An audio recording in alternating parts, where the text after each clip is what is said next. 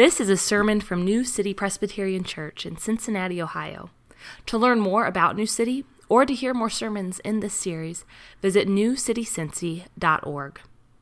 Our scripture reading this morning is from the book of Luke, chapter 9, verses 7 through 9 and 18 through 20. You can find it on page 866 in the Bibles in your rows if you'd like to follow along as I read. Luke 9, 7 through 9. Now Herod the Tetrarch heard about all that was happening, and he was perplexed, because it was said by some that John had been raised from the dead, by some that Elijah had appeared, and by others that one of the prophets of old had risen. Herod said, John I beheaded, but who is this about whom I've heard such things? And he sought to hear him, or sought to see him. And continuing to verses 18 through 20. Now it happened that he, as he was praying alone, the disciples were with him. And he asked them, Who do the crowd say that I am? And they answered, John the Baptist. But others say Elijah, and others that one of the prophets of old had risen. Then he said to them, But who do you say that I am? And Peter answered, The Christ of God. This is the word of the Lord. Thanks be to God.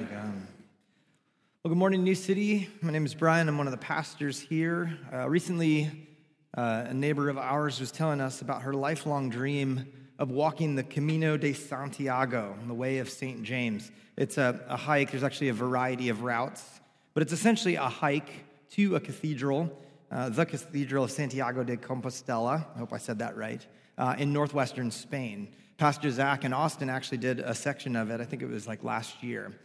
Uh, anyway, our friend was telling us about this movie called The Way. It's starring Martin Sheen uh, and written and produced by his son Emilio Estevez. So we were intrigued about this, especially since it was our neighbor and it's her lifelong dream. So we sat down um, to, for a movie night to try to find it, as you do. Uh, and we could not find this movie anywhere. Not on Netflix, not on Amazon, not Apple, not Google, not on YouTube. Well, actually, I think we did find it on YouTube, but it was overdubbed in like Portuguese um, which was unhelpful because none of us understand Portuguese. So, after about 20 minutes of searching for this movie online, we just gave up. I pulled out my phone and I ordered the DVD on eBay. Uh, and so, we had to wait days to watch something that we wanted to watch. Can you believe this? in today's day and age. So now we own the DVD, if anyone would like to borrow it, and if you even know how to play a DVD anymore.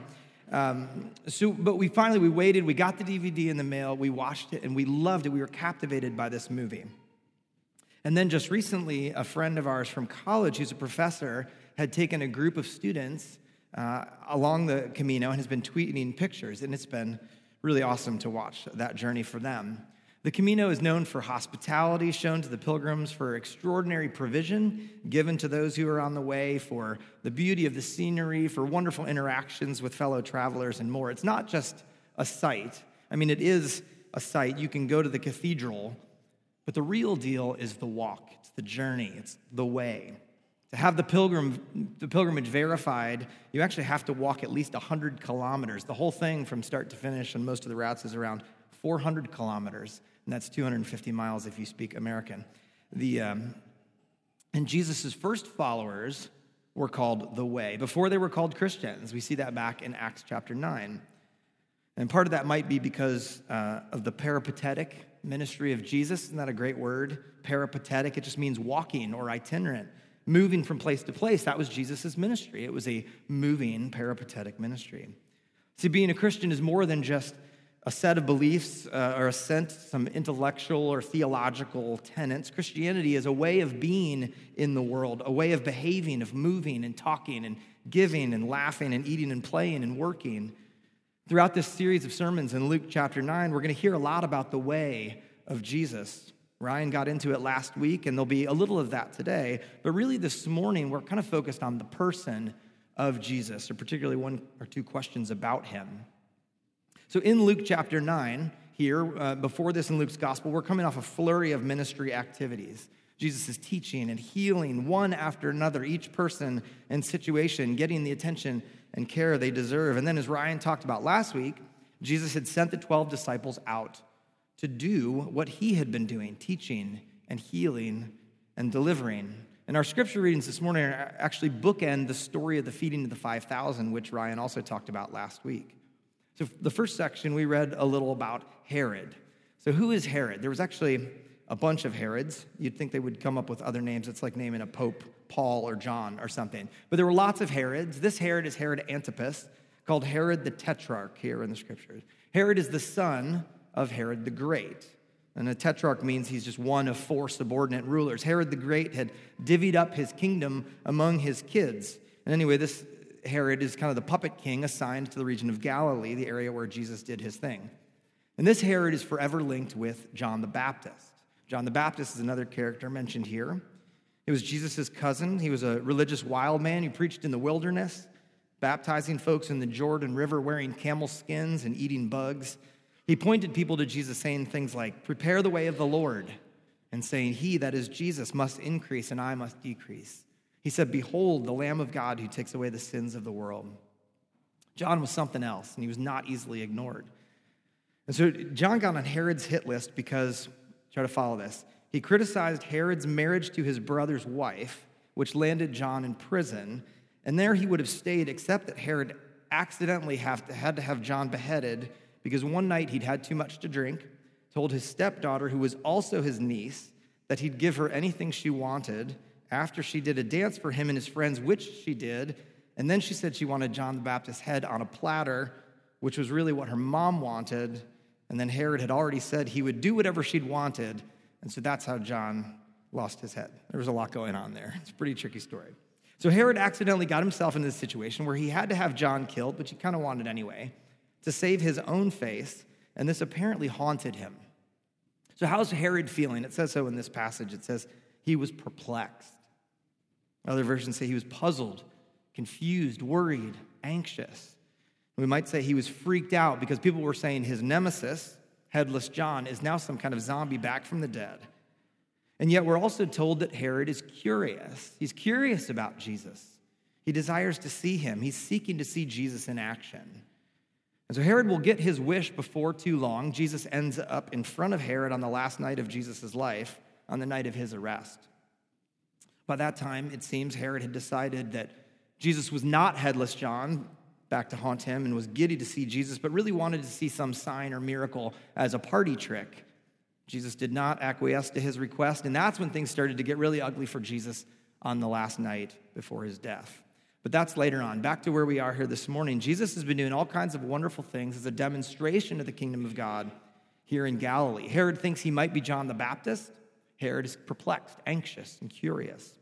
Then, if we skip down to verse 18, which was the second part of our reading for this morning, Jesus is out praying alone, a little personal prayer retreat that was a habit of his, and his disciples were apparently nearby. So Jesus asked them a question Who do you, or who do people say that I am? Who do people say that I am? And the question Jesus asked the disciples is the same question that Herod was toying around with What are people saying about Jesus?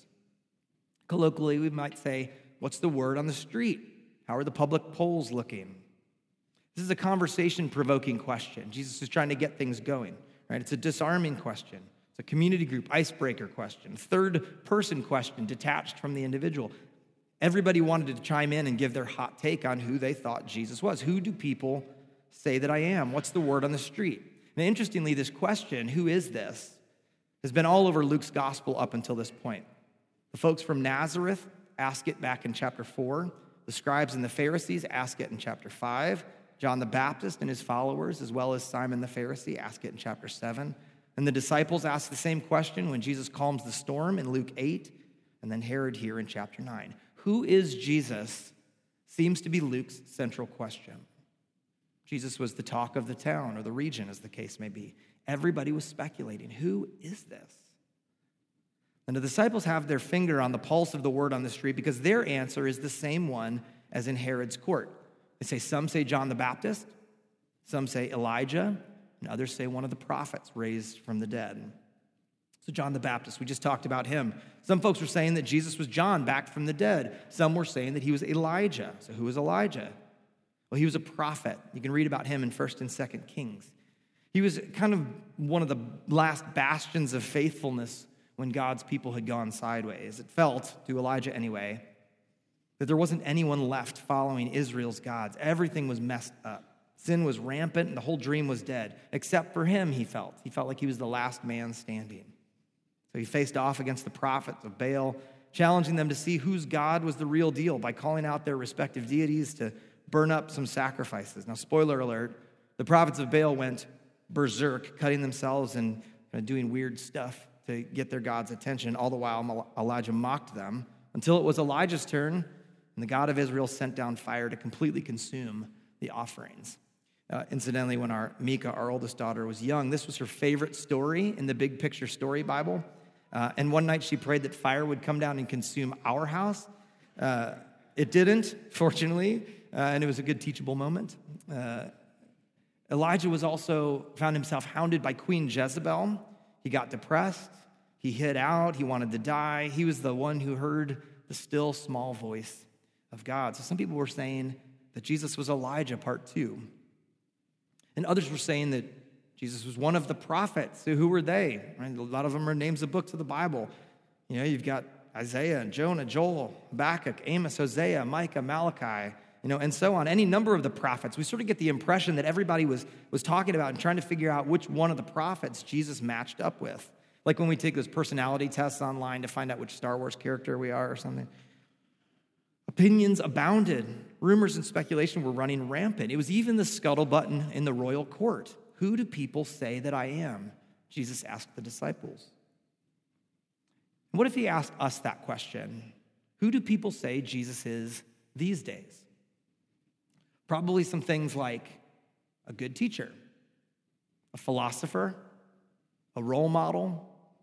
Might say he's just some hippie who kind of loved everybody. I found a video on YouTube, um, one of those man on the street stick the microphone in someone's face kind of things. It was filmed in New York City. And here's what some of those folks said uh, somebody said he's a historical figure, someone said just a normal person like us. Guy said, I have no idea, just a man, not God. So he went from I have no idea to not God in his answer there. Somebody said he was just a selfless person. Someone called him a marketing genius. One guy said if David Copperfield was in the day of Jesus, he would be Jesus. So I guess maybe like an illusionist or a, an entertainer. Someone said he was extremely enlightened and religious and moral, a wise teacher who tried to make the world a better place. More of that sort of thing, right? Now, of course, the video was edited down to a couple minutes, but among the folks that they showed, there really wasn't any negative stuff people had to say about Jesus. The word on the street, he was a good guy. Polls, favorable. For a while, there was that popular Jesus is my homeboy t shirt. Remember this? Celebrities were wearing it. Apparently, Ashton Kutcher and Brad Pitt both think Jesus is their homeboy. So, who do people think Jesus is? Could be a million different things, right? Oh, of course, he was a prophet, prophet, priest, and king. He was the prophet, but he's more. You know, the people there can tell by the butterflies in their guts when they encounter him in the Gospels. Scholar Huston Smith, a religion scholar, uh, but not a follower of Jesus in any traditional sense. He writes this in his book called The Religions of Man. This is from his chapter on Buddhism. He says, How many people have provoked this question, not who are you with respect to name, origin, or ancestry, but what are you? What order of being do you belong to? What species do you represent? Not Caesar, certainly, not Napoleon, not even Socrates, only two Jesus and Buddha. When people carried their puzzlement to the Buddha himself, the answer he gave provided a handle for his entire message. Are you a god? They asked. No. An angel? No. A saint? No. Then what are you? Buddha answered, I am awake. Now, we'll see in a moment how Jesus responds, but Jesus has been provoking speculation about who he is since his time in Galilee and probably before that. But here's the thing all of our speculation Jesus doesn't really leave options open to us, not if we're really honest. There's a famous argument against Jesus just being a, a good guy, a moral teacher, and, and an example to follow, and so on. Thomas Aquinas made the argument, other preachers and pastors throughout the ages, J. Gresham Machen in Christianity and Liberalism, but unsurprisingly, C.S. Lewis puts it just about more succinctly and colorfully than anyone. He says, I'm trying here to prevent anyone saying that really foolish thing that people often say about him. I'm ready to accept Jesus as a great moral teacher, but I don't accept his claim to be God. That is the one thing we must not say. A man who was merely a man and said the sort of things Jesus said would not be a great moral teacher. He would either be a lunatic on the level with the man who says he is a poached egg, or else he would be the devil of hell. You must make your choice. Either this man was and is the Son of God, or else a man, man, or something, madman, or something worse. You can shut him up for a fool, you can spit at him and kill him as a demon, or you can fall at his feet and call him Lord and God. But let us not come with any patronizing nonsense about his being a great human teacher. He has not left that open to us, he did not intend to. Jesus paints us into a bit of a corner, not leaving us the option of keeping him as just a nice guy, a good teacher, a trinket, a talisman, and so on. Jesus wasn't content, though, to talk about public opinion or the polls. Frankly, it seems like he couldn't care less what people thought of him. Just this week, I was reading in John chapter 7 where Jesus' brothers said to him, You ought to leave here and go to Judea so that your disciples may see the miracles you do. No one who wants to become a public figure acts in secret. Since you're doing these things, show yourself to the world. Well, apparently, Jesus wasn't concerned about being a public figure. Yeah, it's fun to speculate, to talk about who Jesus is. Who do people say that I am? But Jesus hones in with the real money question. He says, Who do you say that I am? Who do you say I am? Now, there was very likely a good long pause here because Luke doesn't say that they answered in unison like before. They were quick to answer the who do people say that I am. They all knew the answer uh, and could answer quickly when they were talking about what everybody else was saying. But here, Jesus presses the disciples for personal conviction. Who do you say that I am? He makes a fun third person icebreaker question into an uncomfortably avoidable first person question. Jesus gets personal. Now, I've got to tell you, I'm not a huge fan of the, the personal relationship with Jesus language. Uh, to me, it smacks of individualism and connotations of privacy or whatever else. It's my own weird hangup. Though I do like that song, uh, Personal Jesus by Depeche Mode, uh, which I learned actually was inspired by Elvis and Priscilla Presley's relationship. So there you go, some trivia for you this morning. But this, this question in this passage here uh, may very well be the best evidence in the whole Bible for a need for a personal relationship with Jesus, whether I like it or not. Jesus is asking an extraordinarily, explicitly personal question. He's asking it to the disciples, he's asking it to me, and he's asking it to you. Who do you say that I am? Jesus is asking that of you and everyone. This is the question that everyone must reckon with personally. Everybody's got to reckon with Jesus. We have to answer this question. We can do it now or we can do it on the last day, but we will reckon with him. And I can confidently say that, he would prefer, that he'd prefer that we all do it now. As Peter wrote, the Lord is not slow in keeping his promises, some understand slowness. Instead, he is patient with you, not wanting anyone to perish, but everyone to come to repentance. Old St. Peter is the one who answers the question after the long, awkward pause, saying, You are the Christ of God. Now, notice what Jesus doesn't do here. He doesn't tell Peter he's wrong, he doesn't balk at Peter's statement of faith. And he would have had Peter been off base. Jesus has no problem telling Peter how it is, right? He called him Satan at one point. In Matthew's gospel, Jesus actually praises Peter for this declaration. Now, imagine if you went like some great person of faith or saint. Say you went on a pilgrimage to Calcutta years ago and you went up to Mother Teresa or something when she was alive. I'm picking Mother Teresa because she was a relatively recent example of that we can all say was an extraordinary Christian, right? Say you went up to Mother Teresa and you said, You're the Messiah, you're God. What do you think would have happened, right? She would have been horrified. Right? Any normal, humble, non God would be horrified, right? And yet, not only is Jesus not horrified by this claim, he praises Peter for it. He leans into it. He doesn't bat an eye at being called the Messiah. You know, I imagine Jesus was like, he gets it. Finally, it clicks with Peter. This word Christ, what does it mean? No, it's not Jesus' last name. Christ is the Greek way of saying Messiah. It means the anointed one. The Messiah was to be the true king, the long awaited deliverer and savior of Israel. The Messiah would bring justice, he would reign, he would end oppression, as we sing at Christmas. In his name, all oppression shall cease. Frederick Buechner puts it this way He says, How and when the Messiah would come was debatable. Theories as to what he would be like multiplied and overlapped.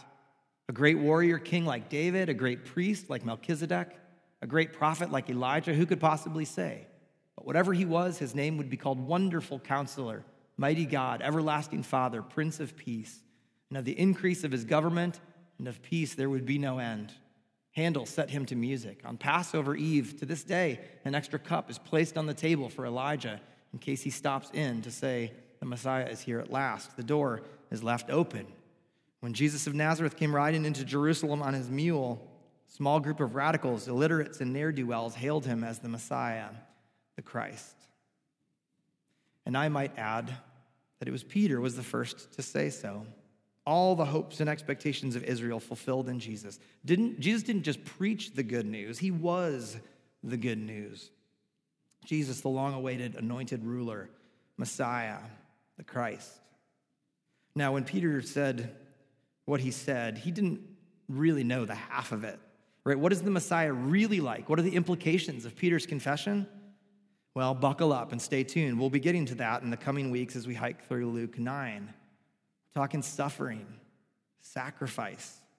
Listen to how one commentator put it. He says, How can it be that the angels and demons understand as a matter of course that Jesus is the Christ, the Son of God, whereas his disciples, his friends, his relatives, and the general populace struggle with his identity? Perhaps the answer to these puzzling questions may be found in the very character of Jesus and his mission. He brings the kingdom, but he is veiled in flesh, humility, and rejection. For humans, Jesus creates division. Jesus was a controversial figure who created a mixed response in those he visited with his presence. His teaching and miracles did not always elicit the confession that we might expect from people. Well, so what? I suppose the best way to say it is to reckon with Jesus.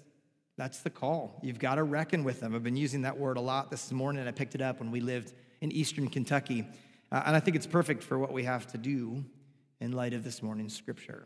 To reckon means to count, to consider, to wrestle with, to mull over, think about, come to terms with, to judge, even to believe. Right? If you're not yet a Christian, follow Peter and confess Jesus. Don't wait. Now, as, as I was thinking about Peter's confession this week, I was reminded of the story of the, the jailer in the book of Acts. Paul and Silas are in prison, having been stripped and beaten. It's midnight, and they're inexplicably praying and singing hymns. An earthquake rocks the prison to the foundation and rattles the doors off the hinges and the chains off the prisoner's feet. And the jailer, who was put in charge of keeping an eye on Paul and Silas, wakes up. He was about to kill himself since he saw that the doors were open and assumed a mass prison break until Paul stopped him and said, Don't harm yourself. We're all here. Needless to say, the jailer was shook and he thought everyone had escaped on his watch and it was going to cost him. But he fell to his knees and he says, Sir, what must I do to be saved? And their response, Believe in the Lord Jesus and you will be saved, you and your household. So I would say the same to you this morning believe in the Lord Jesus. Now, the challenge here is that it's acceptable, even laudable, to just kind of get in a generic holding pattern and admire Jesus, to be what you might call a seeking agnostic or a casual fan. Everybody's cool with Jesus being a good guy or their homeboy. However, as Lewis hasn't left that option open to us, as he reminded us. Remember what he said so bluntly you can shut him up for a fool, you can spit at him and kill him as a demon, or you can fall at his feet and call him Lord and God. But let us not come with any patronizing nonsense about his being a great human teacher. He has not left that open to us. Jesus was and is the Messiah, and every one of us has to reckon with that. Do it now or do it later, as the Apostle Paul said, every knee will bow in heaven and earth and under the earth, and every tongue will confess that Jesus Christ is Lord. Confess Jesus, believe in the Lord Jesus. Christian or not yet a Christian, we ought to be curious about Jesus, be open to being surprised by him. When is the last time you were surprised by Jesus? When reading your Bible, come across something that surprised you. When looking at how God's working in your life, when's the last time you were wowed by that? And this is actually something we can learn from Herod, right? He was curious. He was puzzled, perplexed. He wasn't the only one. Throughout the Gospels, people were frequently surprised by Jesus. He was busting their expectations. We're going to see some of that in the coming weeks. Peter confessed that Jesus is the Messiah, but that was only the beginning. He doesn't understand all the implications, and honestly, neither do we. If God never surprises us, if we're not curious or perplexed about God's ways, we're probably not encountering the true God. Because if God is always meeting all of our expectations or always exactly how we think he should be, well, then who's really God in that scenario? Or as Anne Lamott says it, you can safely assume you've created God in your own image when it turns out that God hates all the same people you do. Or my paraphrase, you can safely assume you've created God in your own image when it turns out that God never surprises you.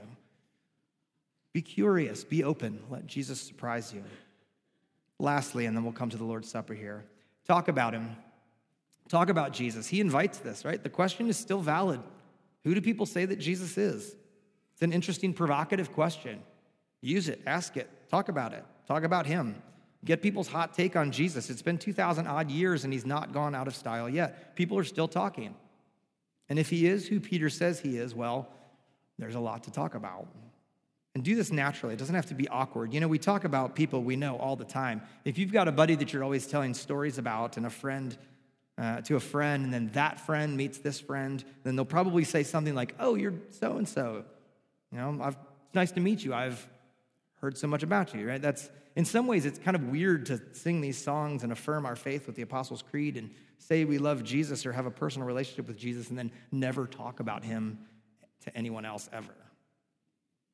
Right? And then the question that we can ask of ourselves and those around us who do you say that Jesus is? Right? When you find yourself surprised by Jesus, say so to those around you. Don't be weird about it. Just do what you'd ordinarily do talking about a friend. Confess Jesus like Peter as the Christ of God. Be curious, be surprised, and talk about him. Let's pray as we prepare to come to the table for communion. I'll pray and then invite you to join me in Jesus' prayers here in just a minute. Let's pray. Father in heaven, you're so good to us, to love us and provide for us and call us to yourself. This whole world loves to speculate about you, Jesus. So many times we make assumptions and have expectations and are never surprised because we just assume we know all about you. Forgive us our pride. Forgive us for making you in our image. Spirit, give us eyes to see and ears to hear anew. Help us confess, like Peter, that Jesus, you are the Christ, the Messiah, our Savior. And as we come to the table this morning, we pray the way you taught your disciples to pray, saying, Our Father, who art in heaven, hallowed be your name. Your kingdom come, your will be done, on earth as it is in heaven. Give us this day our daily bread, and forgive us our debts, as we forgive our debtors. And lead us not into temptation, but deliver us from evil. For yours is the kingdom and the power and the glory forever. Amen. You've been listening to a sermon from New City, a church in Cincinnati, Ohio.